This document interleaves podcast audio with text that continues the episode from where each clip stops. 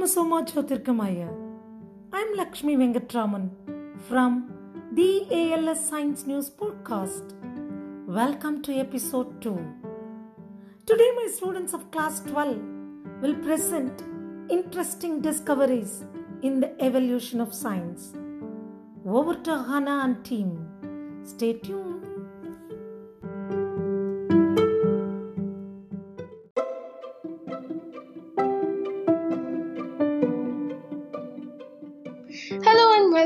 The second episode of ALS Science News. In this episode, we will take you through a variety of scientific discoveries and amazing facts related to space travel, the African baobab tree, low cost energy production, a little about Titanic, and much more.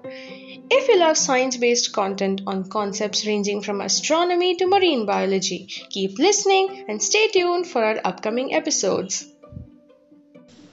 Well, that seems exciting. Let us start with a thought provoking question about faster than light travel. Is warp drive really possible?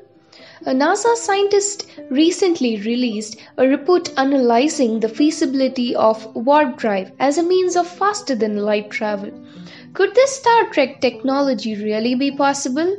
The newly invented warp drive not only lets humans explore the cosmos, but attracts the attention of Vulcans and brings about our first contact with an alien species.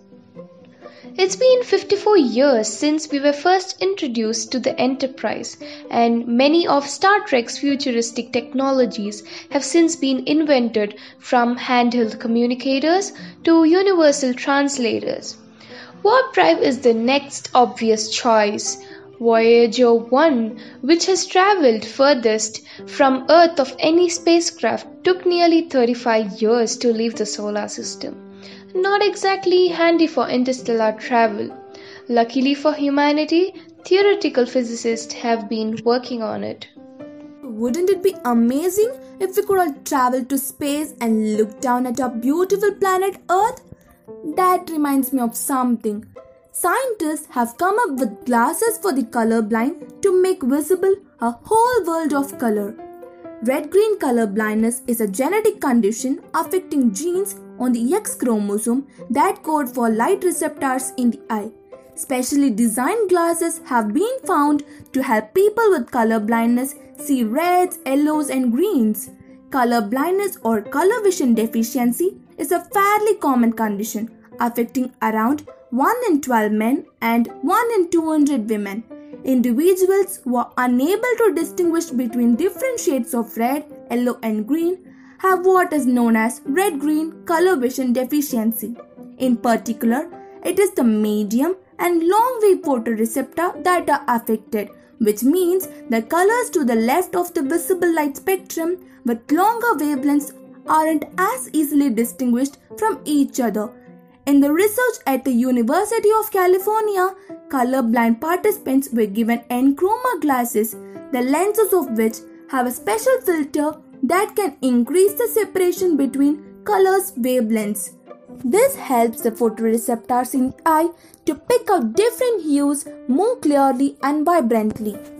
It gives me immense pleasure to know that everyone can now be able to appreciate the world in its truest colors. I have a piece of information too. A team from the Photoelectronic Hybrids Research Center of the Korean Institute of Science and Technology has developed a high efficiency large area organic photovoltaics that can be applied as a paint at any surface. Organic photovoltaics refers to solar cell that are manufactured with carbon based conductive light absorbing organic materials. The core design principle of solar cell materials are capable of high quality large area using the solution will accelerate the development of solution processable solar cells in future. And how do they do? They did this by controlling the solvent evaporation rate following the coating step in order to manage the film formation speed and ultimately optimize solar cell energy generation. This result showed a high efficiency large area photovoltaics and that could serve to bring a cheap and easy to install electricity to energy poor locations.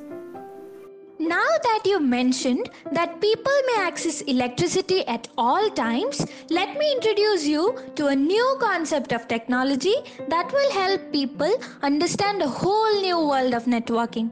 The concept of quantum communication with security guaranteed by the laws of physics took the world by storm when first unveiled in 1984. The traditional protocol, although allows only two people to communicate securely, Attempts to extend this to quantum networking have usually proved either insecure or impracticably complex. Now, however, researchers in the UK and Austria have demonstrated secure information exchange between eight users based all around the city. One obvious way to extend the scheme beyond two people is for the second person to simply act as a link in the chain, repeating the procedure and communicating securely with a third person, who in turn passes the message on until the message reaches its ultimate destination. It sounds so cool, but do you know what I found? The first ever close up picture of the sun. That's right. Scientists have revealed the closest images ever taken of the sun, which shows mini solar flares called campfire dotted across its surface. The images were captured last month by the Solar Orbiters, an European Space Agency probe designed and built in the UK, when it came within 47 million miles of the Sun's surface. The close pass, known as the perihelion, put the spacecraft between the orbits of Venus and Mercury. Solar flares are brief eruptions of high energy radiation from the sun's surface which can cause radio and magnetic disturbances on the earth. Understanding more about solar activity could also help scientists make predictions on space weather events which can damage satellites in orbit and disrupt the infrastructure on Earth that mobile phones, transport GPS signals, and electricity networks rely on. We have discussed too much about this space already. I have some interesting facts. The African baobab tree, scientifically known as Adansonia digitata, is called the tree of life. Baobab tree can live for more than a thousand years and provide food, livestock fodder, medicinal compounds, and raw materials. Baobab trees are incredibly significant. The African baobab tree has 168 chromosomes, critical knowledge for further genetic studies, conservation, and improvement for agricultural purposes. The findings were published in the journal Scientific Reports.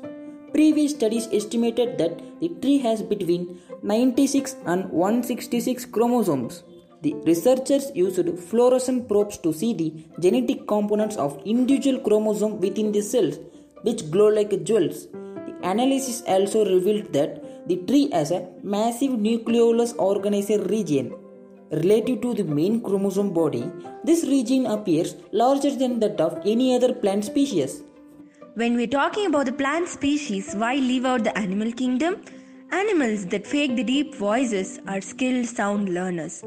Maxime Garcia of the University of Zurich's Department of Evolutionary Biology and Environmental Studies said that dishonest signaling strategy may be a first evolutionary step towards learning how to make new sounds of any sort.